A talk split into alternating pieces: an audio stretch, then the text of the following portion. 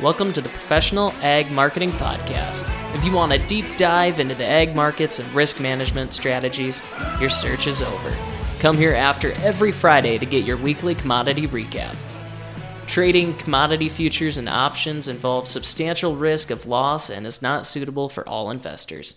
This is your host, Mike Miner. Let's get started. Today is January 19th. I've got Lucas Peters with us here today. How's it going, Lucas? It's going very well, Mike. Good. Well, let's talk about insurance today. We're going to talk about ARC versus PLC, then we're going to talk about a couple other things along with it. So let's get right into it, Lucas. Tell me why this actually matters this year. Because most years, I feel like you can almost tune this out. This year, I- would say it's actually important. Yeah, that, that's a that's a good way to put it because it's it's the normal crop insurance cycle, right? We we flip the mm-hmm. calendar to January, and then by March fifteenth, we have to make all these decisions that nobody really likes to dive in and make, but it's a part of being a, a farmer and we have to make these decisions. And this year, you're right. I think they are more important. Well, maybe not more important, but uh, may take a little more study and comparison than they did last year. You know, if you think of last year where we were at, or really the last two years, prices were higher. Uh, our APHs are per, were pretty good, are still pretty good. And so our guarantees were covering all of our base costs and maybe even in some cases exceeding our base costs. So we really couldn't go wrong. If we had a disaster, if we had a price disaster, our crop insurance was going to step in and protect us and we were going to be able to farm another year. You just had to write a pretty big check for crop insurance. You had to pay the premium to get, to get the coverage. In 2024, it's setting up that I would say most guys are going if they buy the same coverage as last year, they're going to be really close to being able to cover their costs or not able to cover their costs. Of course, depending on the operation, and everybody's just a little bit different. Um, but that's why it's going to take a little bit of analysis in 24 because as we're sitting here today with 2024 corn and soybean prices being where they are at, that's not the case, is it? It's not very good, right? And so um, we're trying to protect any margin or profit that might be there, or let's face it, protect us if we don't get a crop or the prices go lower uh, to sustain our operation and be able to come back next year and, and be able to do this again and, and cross our fingers for the opportunity of the coming year. And so uh, that's kind of why crop insurance is here, right, Mike? Is uh, it got farm the whole reason it started was some sort of disaster program to come in and and protect farmers in a disaster. The last time we kind of went through this low price cycle in the uh, late teens, right?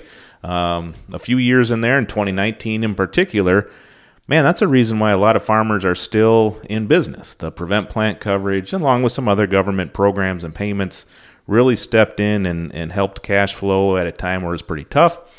Hopefully, we don't have to go that drastic, right? Hopefully, there are some opportunities that pop up through the year to allow us to make some money. But if not, that's why we have a sound risk management plan. And the base of most of those risk management plans uh, start with crop insurance and the ARC PLC decision. So, kind of transition into that. So, ARC PLC, uh, these are the FSA programs. Um, FSA programs that I guess usually crop insurance agents talk about. It's kind of a weird uh, dynamic there, but uh, there's a reason for that. And uh, the reason for it is, I guess, first let's back up a little bit. ARC PLC has been around here for the last few years.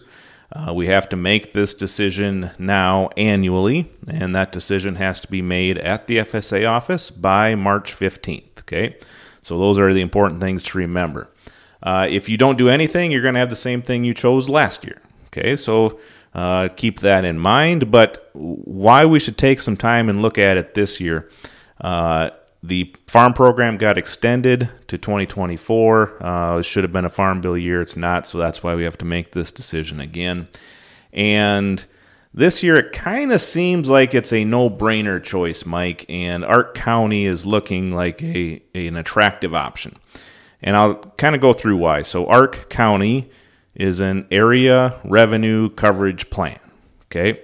Uh, the FSA's revenue coverage. It has an 86% revenue trigger, meaning a combination of county yield and the price. If it falls below 86% uh, of the target, then an ARC County payment is triggered. Okay, no bearing on what actually happens on your farm. These are county level yields and nas- uh, national average uh, marketing year prices.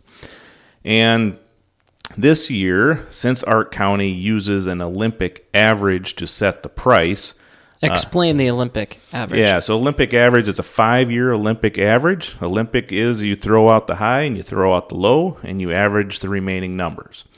And so the last couple years, price has been pretty high, right? But in an Olympic average, you don't get to use the highest of the highs, and you still had a couple of low year prices in a five year average.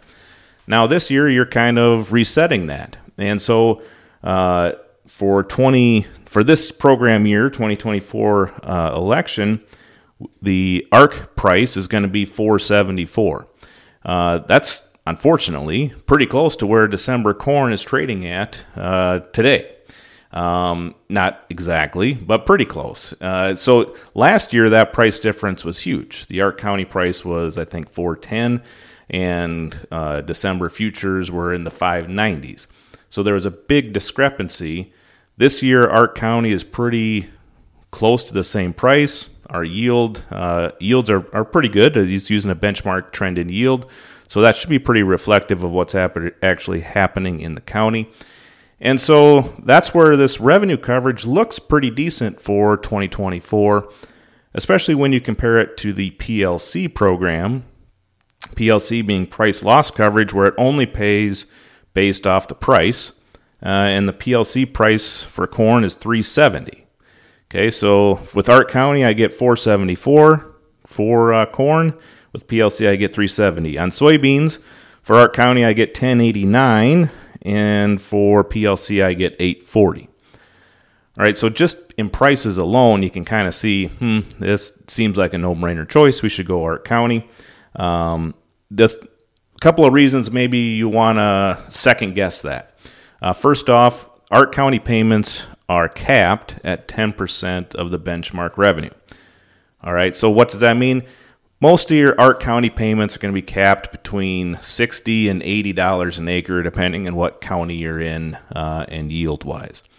And so, if we sustain a price loss or yield loss in the county, the most money we can get out of ARC is that 60 to 80 buck range.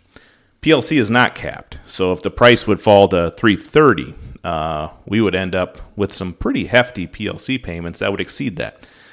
The likelihood of either of those happening, I would say the likelihood of an Arc County slight price dip, slightly lower yield is more likely than a really steep drop in price to trigger PLC. Well, payments. like PLC's never paid on soybeans, right? Correct. So Yeah. the PLC program is never paid on soybeans. So uh, that's why this year it does seem like Arc County is the best fit.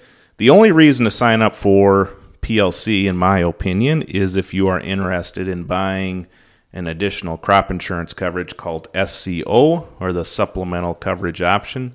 And that uh, is essentially an 86% trigger, uh, similar to Arc County, and that's why they don't let you buy both Arc and SCO. Can only have so much fun. That's exactly right. You can't double dip on the same uh, trigger level. That so the advantage of SCO over ARC would be I can use planted acres. It'll get you know SCO was paid off that planted acres for that year. All the ARC and PLC programs are paid off of 85% of base acres. Of course, base acres is an FSA term, not a crop insurance term. Um, but this year, last year, I thought SCO was a good buy. You know, we got to use the 591 price. Uh, we got to use planted acres. It only cost me eight bucks an acre to buy SCO. I kind of liked that idea and had some farmers do it, and it's going to work out very well for them. This year, I do not uh, think the value is there to spend eight bucks to protect a little bit higher price. The ARC program is free, and I get my 86% coverage on a county basis with pretty close to the same price. I think that's the better fit for 2024. And so, going uh, kind of transitioning now more into the crop insurance with that SCO discussion, and and as we we look at uh, our standard crop insurance plans, and you know, kind of a, a general rule for our corn and soybean producers across our listening area, Mike, it's you know 75, 80, 85 percent revenue protection, uh, optional enterprise units, depending on where you're at. Um, but for the most part, those coverages this year are going to, uh, the coverage is going to be down because the price is down quite a bit. Um, you know, last year for corn, we got 591. Uh, I'm use, I used a 485 for a ballpark uh, December corn price, or that will average during the month of February. That's when we'll set the crop insurance price. So 591 to 485 with similar yields. Uh, you're going to at for 2024 that gives you about $803 of protection, revenue protection at an 80% level for most of our standard customers, right? Yep. Uh, in 23, that same producer was covering 978.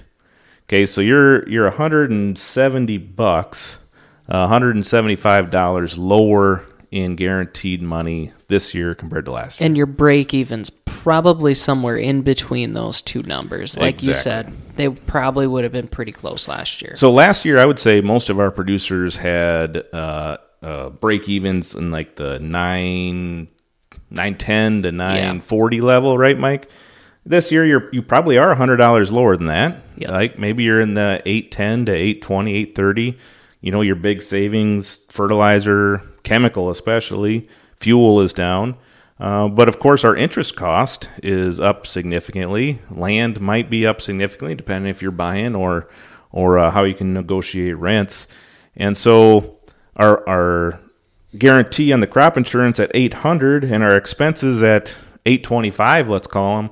Um, that's that's not good, right? I can't cover all my base expenses. So, so the first question is, well, what can we do about it, right? Do we just have to live with it? And if you buy the same level of coverage, yeah, you, you can live with it, right? It's you're covering most of your expenses, and so rather than throw more money at crop insurance, maybe you want to stay where you're at, and I totally could understand that. Work with uh, ProAg and develop a price risk management strategy that uh, can implement and and take your get some opportunities when they present themselves with a little bump in the market, and and we go forward from there. Uh, maybe you're in a situation where you are looking for some additional coverage. And the first step would be to just, if you're at 80%, bump to 85. Uh, every 5% jump in crop insurance level gives you about $50 extra coverage.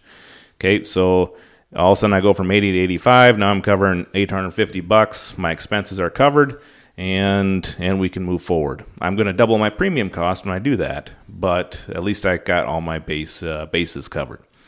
The other thing we can do is look at some adding some uh, different supplemental coverages. Uh, one being the SCO, which we talked about, which probably not going to happen because we sign we're probably going to sign up for ARC, right?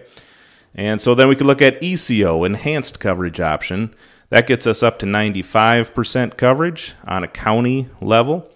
And so why would we do that? Well, if we're at 485 uh, for a uh, a spring price this year, if if that's where we come up, you know, a 95% coverage level is going to trigger a claim somewhere around four what 58, 460 something something.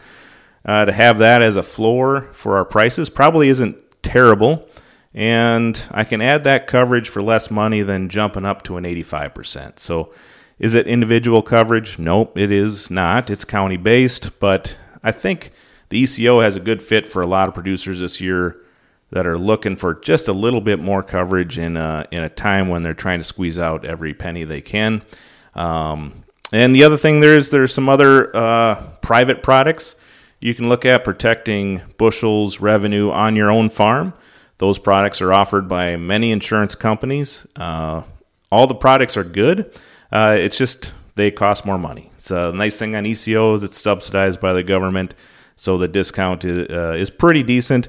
Versus if we have to do everything on a uh, uh, supplemental, non-subsidized product. But those are out there, and so I guess what I would encourage every farmer to do is start crunching the numbers, know what dollar level you want to protect. I don't think this is a year we roll in and just say, "I'll sign me up for the same thing as last year." It, maybe that's where you end up, and that's just fine.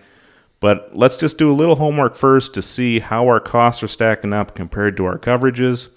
Look for maybe an opportunity to add coverage uh, if there's one there that we can add uh, for a for a decent premium cost, not get our costs out of whack. and hopefully protect some bushels, protect our operation, uh, lock in a little bit of a guarantee so we can take advantage of price opportunities when they present themselves.